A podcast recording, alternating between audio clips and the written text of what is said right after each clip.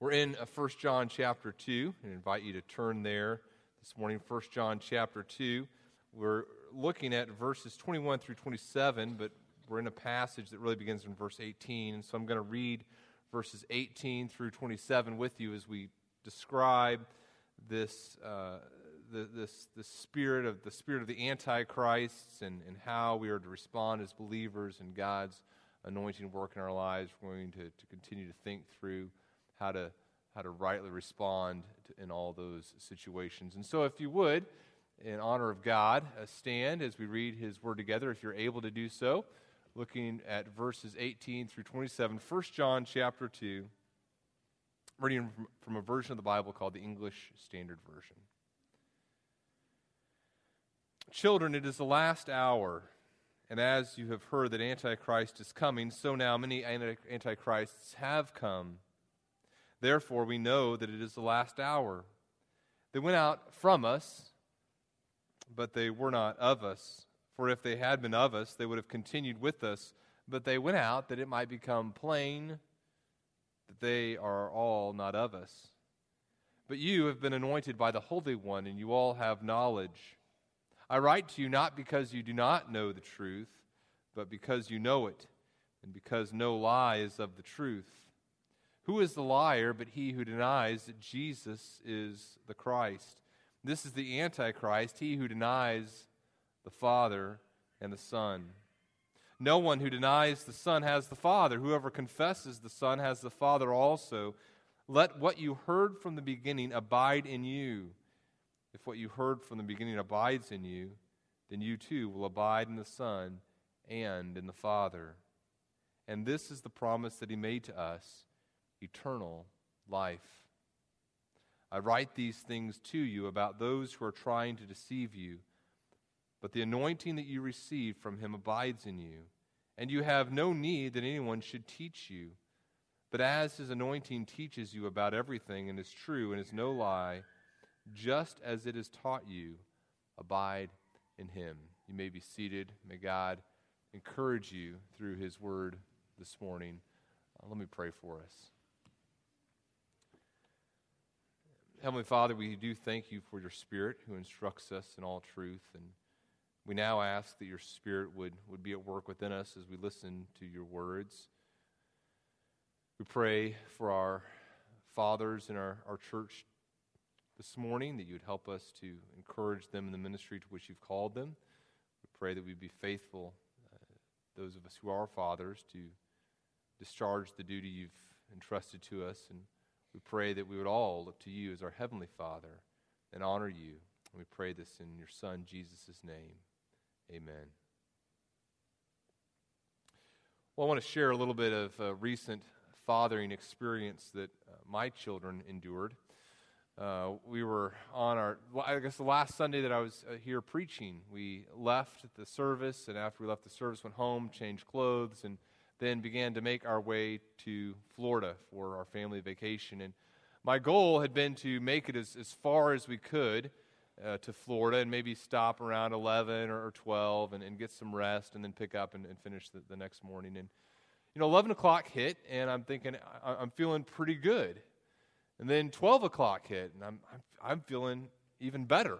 And it might have had something to do with the children were now asleep, and uh, they're, they're all quiet, and, and Whitney has, has fallen asleep. And I'm thinking, you know, I could just I could just drive another hour and we'd be that much further ahead tomorrow. And Whitney would wake up and, oh, that's so great that Daniel, you were a little further. So one o'clock hits and I'm feeling good still. And then two o'clock, I'm just, I am just trucking along.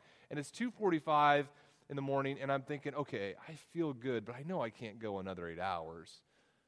Can I? No, I can't. I'm going to stop. I'm going to stop. But, and, and uh, maybe dads especially, you know what I'm thinking at this point, but it's 3 a.m. I don't want to spend a lot of money on a motel for just a couple of hours. All right, I'll, I'll stop. So I, I, pulled over and I found the, the, the, least expensive, is the word I'm going to use. Some use the word cheap, uh, motel that I could find. I, I pull in and talk to the lady behind the cage and uh, reserve, reserve the room and go and we pull around the back of the building. I say hi to all our people, our neighbors that are out there at 3 o'clock in the morning, coming in and out of doors. Very friendly, welcoming committee to be out there that early in the morning.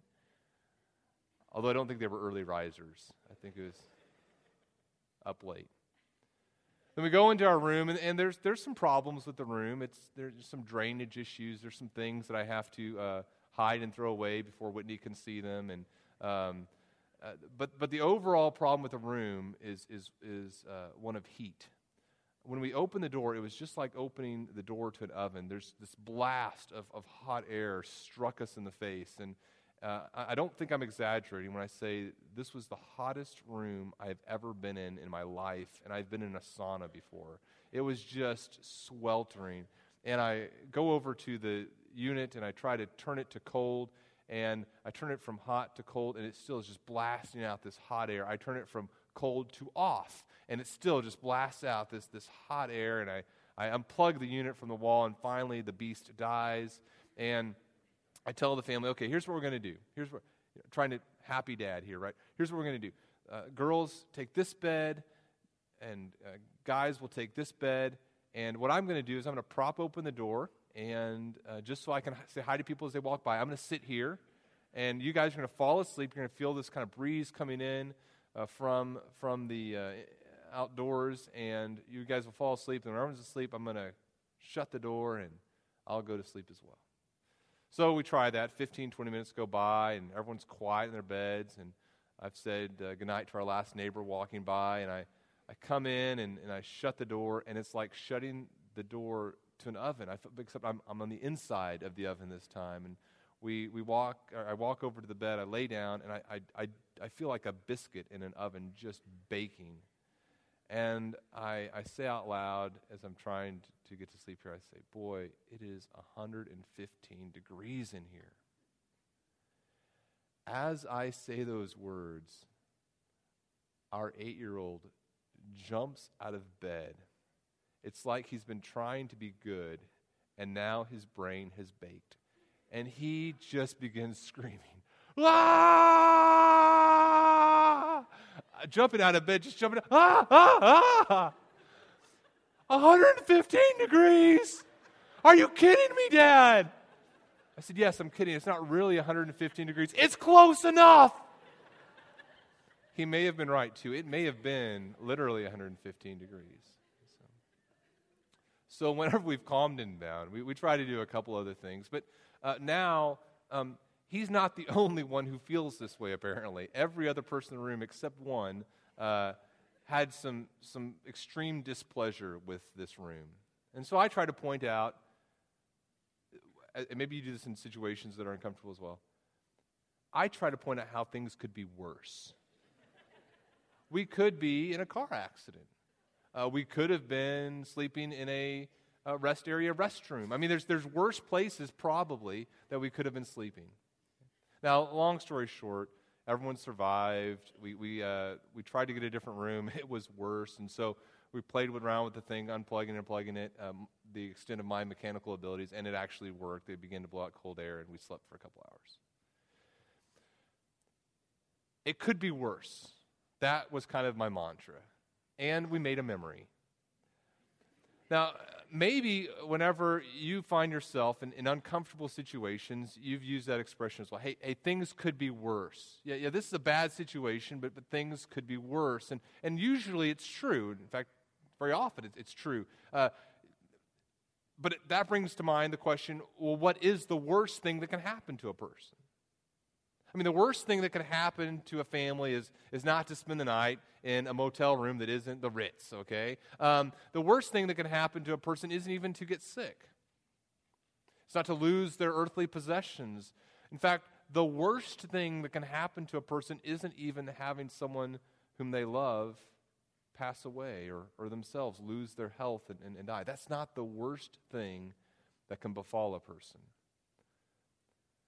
The worst thing, as bad as those things are, the worst thing that can happen to a person is to be separated from God for eternity, to be found apart from Christ. That's the worst thing that can happen to a person. We're looking at 1 John chapter 2, and we're talking about antichrists. And John ha- has told us that there is a coming Antichrist. And apparently, he had taught the people that were there in his churches that he helped exercise spiritual oversight over. He had told them, yeah, there's this coming Antichrist. And the Antichrist is going to be one who opposes God's kingdom. That's the, the task of the Antichrist to deceive, to destroy, and, and to work to thwart God's kingdom. And God is trying to establish a kingdom. God is going to establish a kingdom where Christ reigns supremely.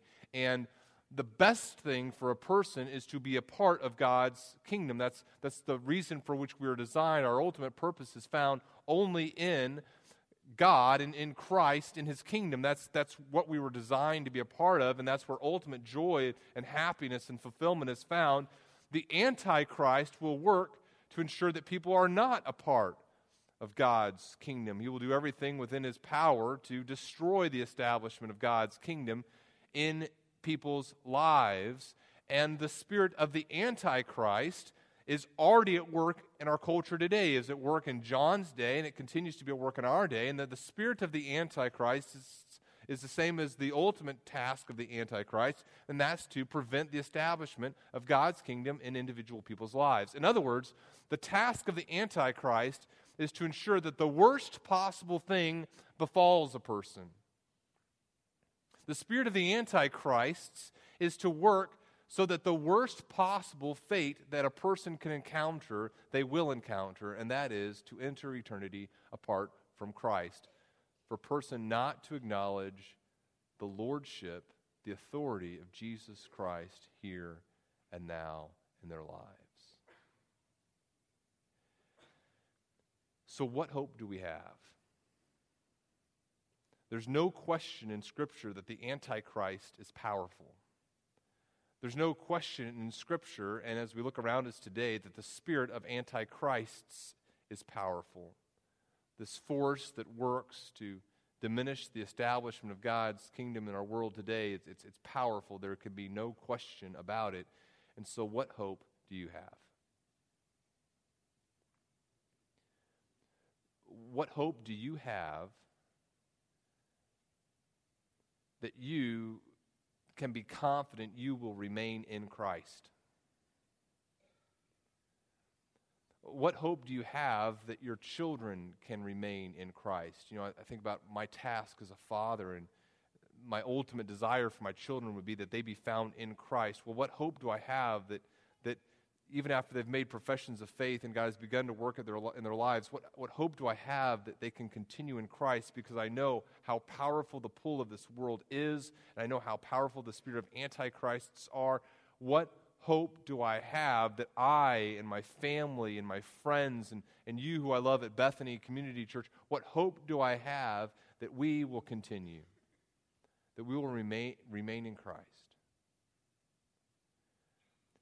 And here's what we see in, in 1 John. We began looking at this a few weeks ago. Here's kind of the statement I want you to kind of meditate on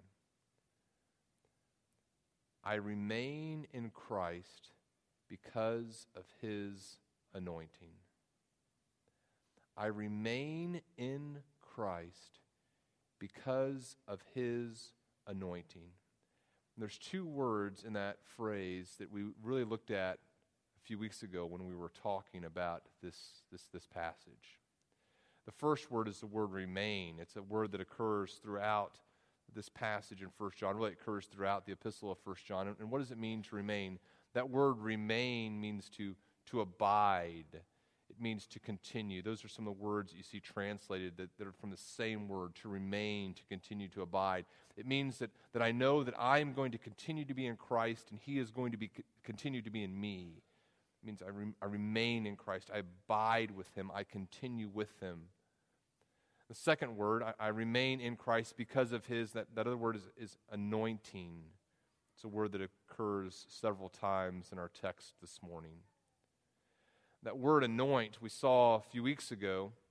It describes, uh, first of all, what we see in, in uh, the Old Testament as, as being consecrated to do a task. So, for example, in Exodus, Aaron and his son are anointed. His sons are anointed to be priests. They're, they're called by God to do this special task. They're anointed. We see in Isaiah 61, the prophet says, I've, I've been anointed to, to deliver this message. It's been, I've been entrusted with this task. And as we come to the New Testament, what we see about anointing is anointing describes the gift of the Holy Spirit given to believers to do the things that God has called them to do, to, to be convicted of sin, and to remain in Christ. So, for example, Paul in 2 Corinthians 1, verse 21, would say, And it is God who establishes us with you in Christ and has anointed us, verse 22 of 2 Corinthians 1, and who has also put his, his, his seal upon us and given us his Spirit in our hearts as a guarantee. So there's this anointing that we have. It's the Spirit who is given to us. He uses the word baptism is, is another way to describe this anointing. So we see this in 1 Corinthians 12 13. In one spirit, we were all baptized into one body, Jews or Greeks, slaves or free. We were all made to drink of one spirit. So, this gift of the Spirit is this anointing by God and it's, it's given to all believers. It's not like there's some super spiritual believers who get anointed, and, some believers who are just kind of your, yeah, those are your average run of the mill Christians that haven't been anointed yet. No, all believers are given the, the gift of the Holy Spirit. Are, we're, we're, we're baptized into Christ spiritually, we're, we're anointed. We become one with Christ. We become one with one another. We have the gift of the Holy Spirit. That's a really important thing to understand, isn't it? We're not what you would call a, a charismatic church. Uh, charismatic church, not meaning like, not, not, not, not, that we're not excited, not charismatic in that sense. I'm a very exciting person. Um, but we're not charismatic in the sense that, that, there are some spiritual gifts that, that charismatics believe are, are still in operation in a, in a, certain way today. And we say, no, we don't, we're not really there. But the problem with those of us who wouldn't consider ourselves char- a charismatic church or charismatic Christians is sometimes because of the excesses that we think we see sometimes in our brothers and sisters in Christ who are charismatic, uh, sometimes we tend to kind of shy away from talking about the work of the Holy Spirit in our lives to our detriment, right? But what we, what we see as we talk about the anointing of the Holy Spirit is that the anointing of the Holy Spirit is essential. And understanding the anointing of the Holy Spirit is essential for remaining in Christ and continuing in Christ and, and doing what God has called us to do in Christ. So, what I want us to do is I want us to look here at 1 John chapter 2. We're going to kind of review and begin looking at verse 18. And we're going to see some characteristics of antichrists, this, these spirits who are at work in the world to deceive and to destroy. We're going to see those characteristics. And then, at the same time that we see those characteristics, we're going to see how the anointing of the Spirit allows us to remain in Christ. So we're going to see the characteristics, the power of the antichrists, and then we're going to simultaneously see how how the anointing of the Holy Spirit allows us to remain in Christ, the, the victory that we have through the anointing. So, first thing we saw last week, or several weeks ago, number one, first characteristic of the Antichrist Antichrists are deserters. Antichrists are deserters, but Christ's anointing ensures that I'm going to remain in the fellowship. So, verse 18 of 1 John 2 children, it's the last hour, and as you've heard that Antichrist is coming, so now many Antichrists have come. We know it's the last hour. Then, so it's describing the danger thereof. Then, then verse 19 describes their desertion. They, they went out from us. And so here's the fellowship of the church. And these antichrists work dissension within the church, and then they, they remove themselves from fellowship with other believers. And as they removed themselves from fellowship, as they deserted the community of faith, it revealed that they, they weren't really of us. They weren't really believers. For if they had been of us, John says, they would have continued with us, but they went out, that it might become plain that they all are not of us. We've talked before about how recently there was a, a, prominent person who's in leadership in the Christian community who said, "You know what? I don't really, I don't really do church. I've kind of created my own community." Well, that's exactly what the false teachers in John's day had done. They said, "You know what? I don't like existing in this structure. I'm going to kind of go and do my own thing." And John says, look, that's not a characteristic of a Christ follower. It's not the characteristic of one who's working to establish the kingdom of Christ. That's the spirit of the Antichrist, the one who's working to destroy the establishment of Christ's kingdom. Antichrists are deserters. Verse 20, though, what do we see? Verse 20 gives us some hope. says, But you, you're not like that. You've been anointed by the Holy One, and you all have knowledge. In other words, uh, you have this gift of the Holy Spirit given by Jesus Christ, and you have the ability to remain in the fellowship. So that was the first characteristic we looked at a few weeks ago. Here's the next characteristic we see of Antichrist and how the Christ anointing helps us. Antichrist, secondly, are deniers. They are deniers. But, we're going to see here, Christ's anointing ensures that I will remain in my confession. Antichrists are deniers. Look there at the text with me again, if you would. Verse 21.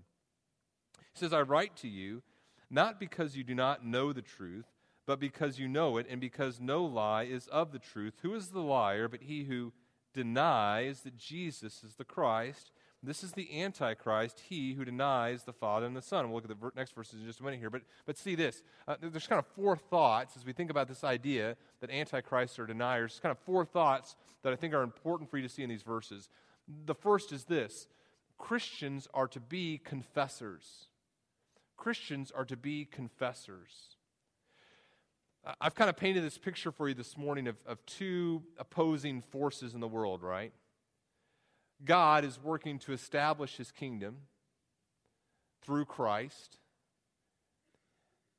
And you and I want to be a part of that kingdom. We've been designed to be a part of that kingdom. So that, that's, that's, that's one force in the world. And yet, there's also this, this other force that is seeking to deceive and to destroy and to diminish the influence of God's kingdom in people's individual lives. This second force will not ultimately be successful, but it's a force that's at work now and is doing everything it can to deceive, to destroy, to deny Christ. So here's a question for you How does God call us to be establishing his kingdom? Have you ever thought about that question? If it's true that I'm to be a, a person who is establishing the kingdom of God, what tools do I have at my disposal to be building this kingdom? What are the resources I use to, to, to populate this kingdom and build it up and do all the things I'm supposed to be doing? Let me suggest to you that one of the essential ways in which we establish the kingdom of God is through our confession of Jesus Christ as Lord, as, as Messiah. You see, kind of the popular idea in our culture today is that, well, uh, we establish the kingdom of God by, by doing good things. And so I, I go and I, I see an orphanage and these kids who are suffering, and I want to establish the kingdom of God, and so I'm going to do, do good to these kids. And as I do good, I'm establishing the kingdom of God. Or I see people who are in poverty in my community, and, and I want God's kingdom to be established. I know that God doesn't desire people to, to, to live in poverty while I have uh, resources, and so I'm going to work to establish God's kingdom and, and help these people out who are poor. Or maybe I see people who are hurting in my family, and I'm going to establish God's kingdom by doing nice things for them. Now, all of those things are super, right? We should be doing those things. That's not the primary means by which God calls us to establish his kingdom. God calls us to establish his kingdom by confessing that Jesus is the Christ. Christians are confessors, it is an essential attribute of who we are.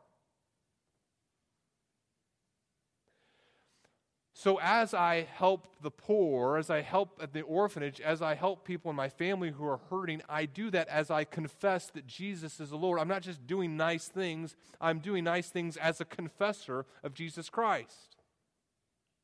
In fact, uh, keep your fingers there in 1 John and, and turn back, if you would, to 1 Timothy chapter 3.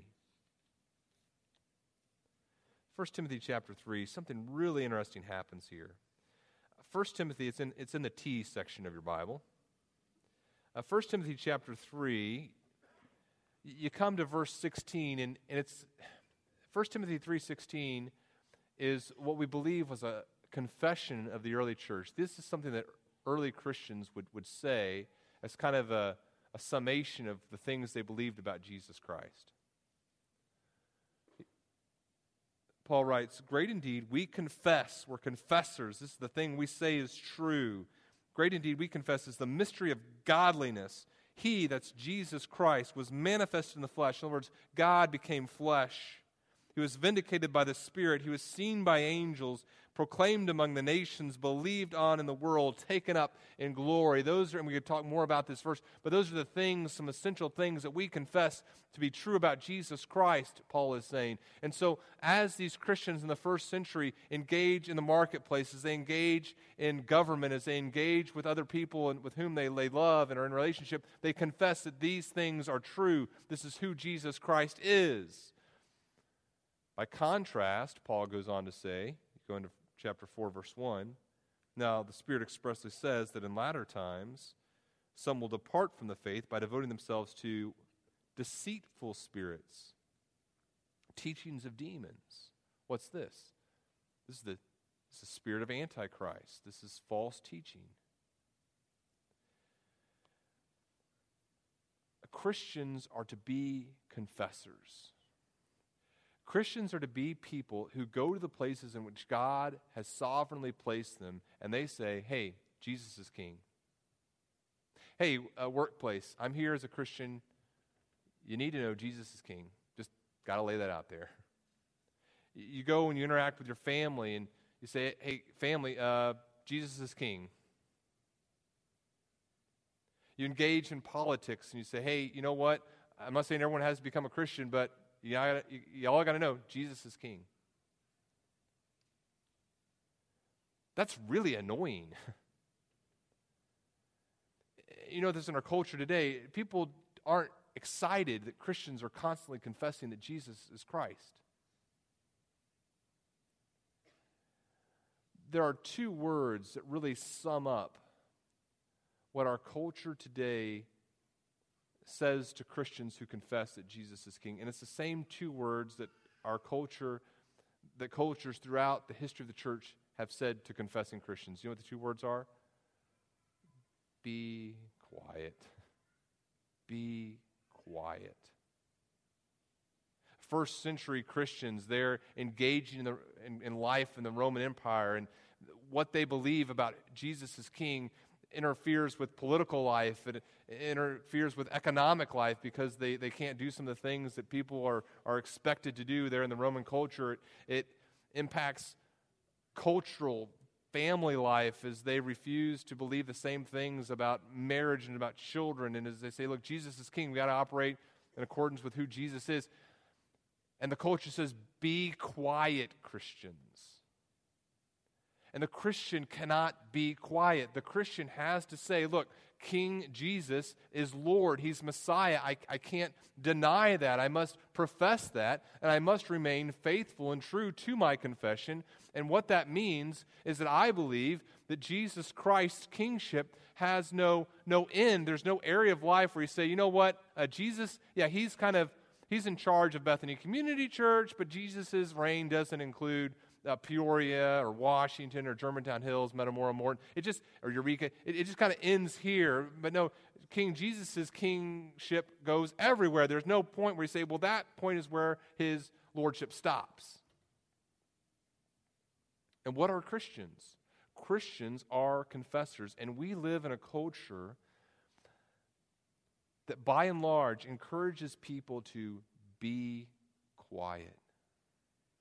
And our temptation, I believe, is to be quiet. I'm not saying be a jerk. I'm not saying don't be winsome.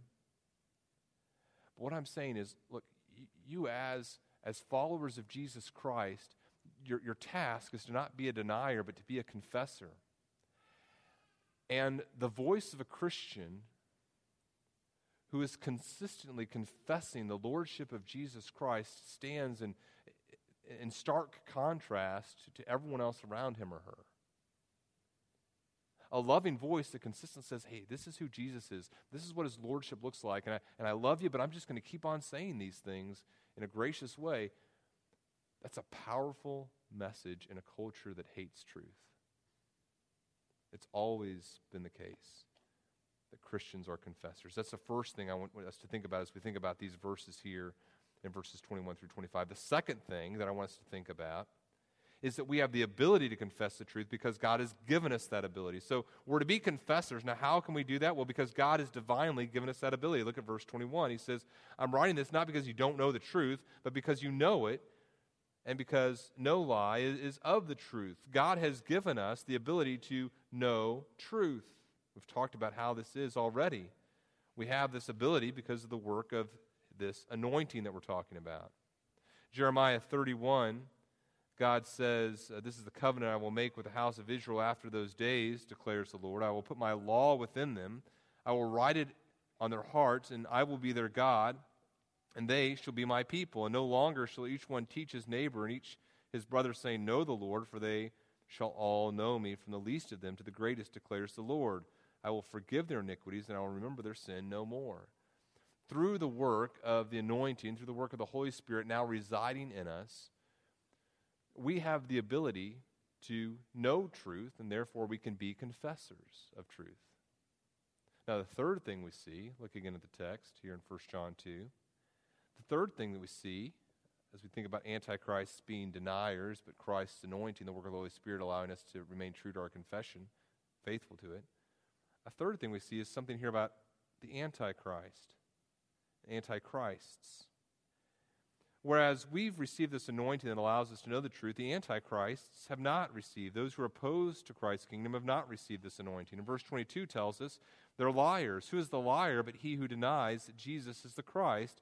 This is the antichrist, he who denies the Father and the Son. No one who denies the Son has the Father. So the spirit of the antichrist is a spirit that denies the lordship of Jesus Christ. The confessor says Jesus is the Christ, and, and the anointing of the Holy Spirit, as we place our faith in Jesus Christ and enter into eternal life, we receive the Holy Spirit who allows us to know who Jesus is and confess that to be true. The spirit of the Antichrist continually denies the lordship of Christ. I was reading an article recently uh, by a guy named Chuck Queen, and he was writing in a blog, and and uh, he had some very, uh, very unpleasant things to say about conservative Christians and some unpleasant things to say about Baptists. Um, who doesn't, right? But still, um, he has some really mean things to say about Baptists. He says, You know, I used to believe this, this whole lost or saved thing. You know, I, I used to believe that people were either lost or saved. He goes, but, but now I don't believe that. He says, It's sad it's sad that there are people who are stuck in exclusive Christian belief systems like the leaders and members of the Southern Baptist Convention with their infatuation with lostness. He says it's ironic because they're, they're the ones who are actually lost. He says, I, I used to be like that, but, but now I have this, this enlightenment. You know who that sounds like, right? There's nothing new under the sun it sounds exactly like John's opponents. I used to believe that, that, that lost or saved thing. I used to try to live that way. But now I have this, this, this special insight. And, and unlike those backward followers of the Apostle John, now I've got this special knowledge. The, the same is true in many people calling themselves Christians today. I used to believe that, that silly stuff lot. Now I've got this special knowledge. You know, John speaks in terms of lost or, or saved, opposing God's kingdom or establishing God's kingdom. And it's tied with belief, right? A fourth thing to see here, a fourth thing that I think is really important for us to see, is that God promises eternal life to those who are confessors. It says, it says uh, whoever confesses, this is the last part of verse 23, whoever confesses the Son has the Father also. Let what you heard from the beginning abide in you, remain with you, continue with you.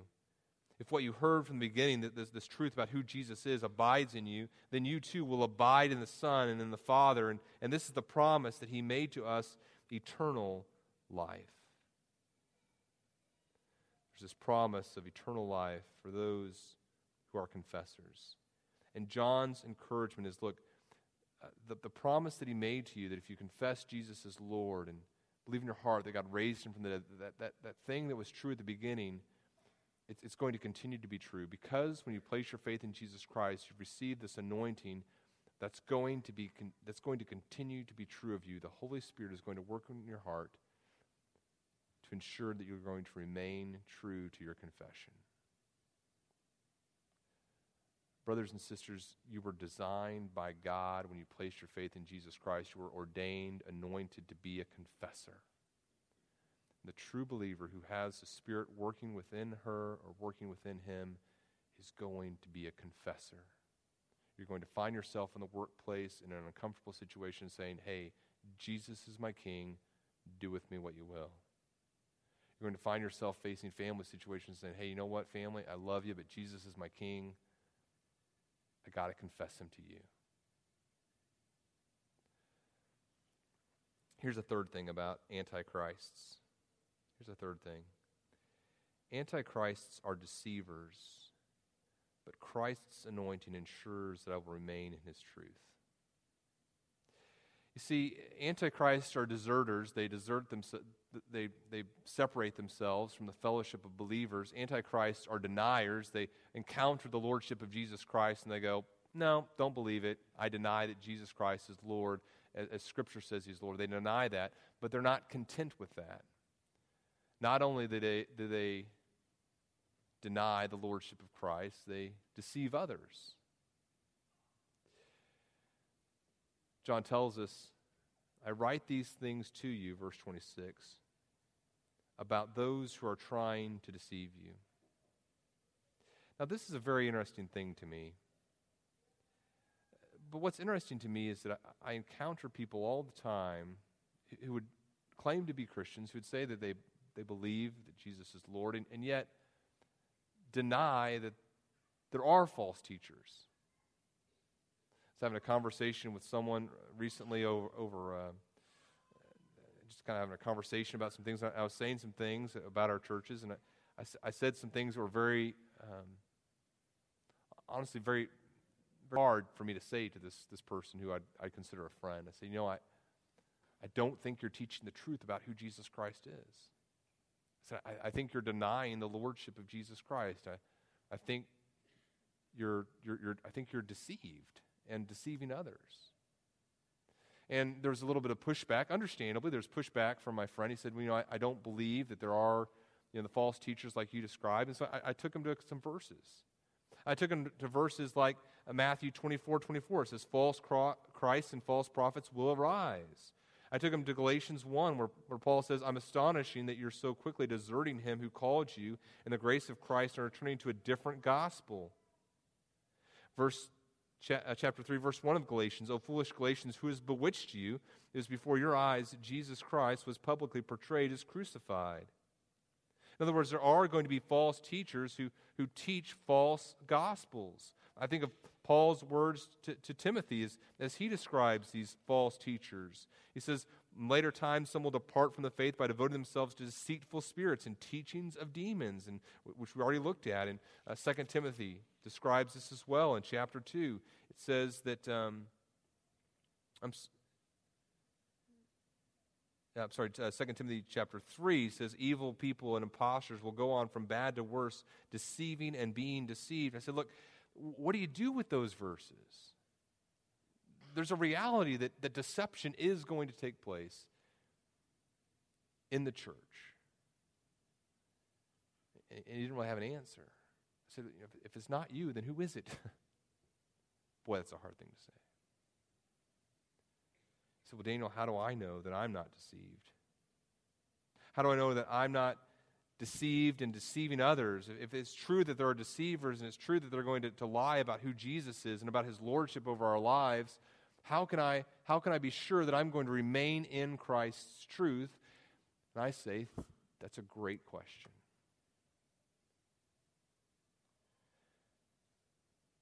Listen to what John says the answer to that is. So there's these deceivers. He says, here's, here's your hope, verse 27. But the anointing that you received from him abides in you, and you have no need that anyone should teach you. And I think what he's talking about there is, is the gospel. You, you, don't need someone to teach you something new about the gospel, about how to come into relationship with Jesus. You don't need some, some secret knowledge that no one's ever known before. But as his anointing, I think he's talking there about the abiding presence of the Holy Spirit. As the Holy Spirit teaches you about everything and is true and is no lie, just as it is taught you, abide in him there's so much there, right? What I believe John is, is teaching the people he loves very dearly there in Asia Minor. He's, he's saying, You have the Holy Spirit. His anointing, the presence of the Holy Spirit, helps you discern truth from error, what's right from what's false. As Christians, we must believe that to be true. We must acknowledge the work of the Holy Spirit in our lives to help us know what's true and what's false. Uh, Monday night at the, the Gospel Institute, we are having a great conversation about, about truth and about error and about, you know, throughout the, the, the history of the church. And, and someone asked, well, what what writers or what authors would you recommend? Who are the safe guys and, and ladies, and, and who, who, do we know are, are, trustworthy? I said, you know, there's not a, a single person or teacher in the world, including Daniel Bennett, that I would say, yeah, just trust everything that guy or that lady says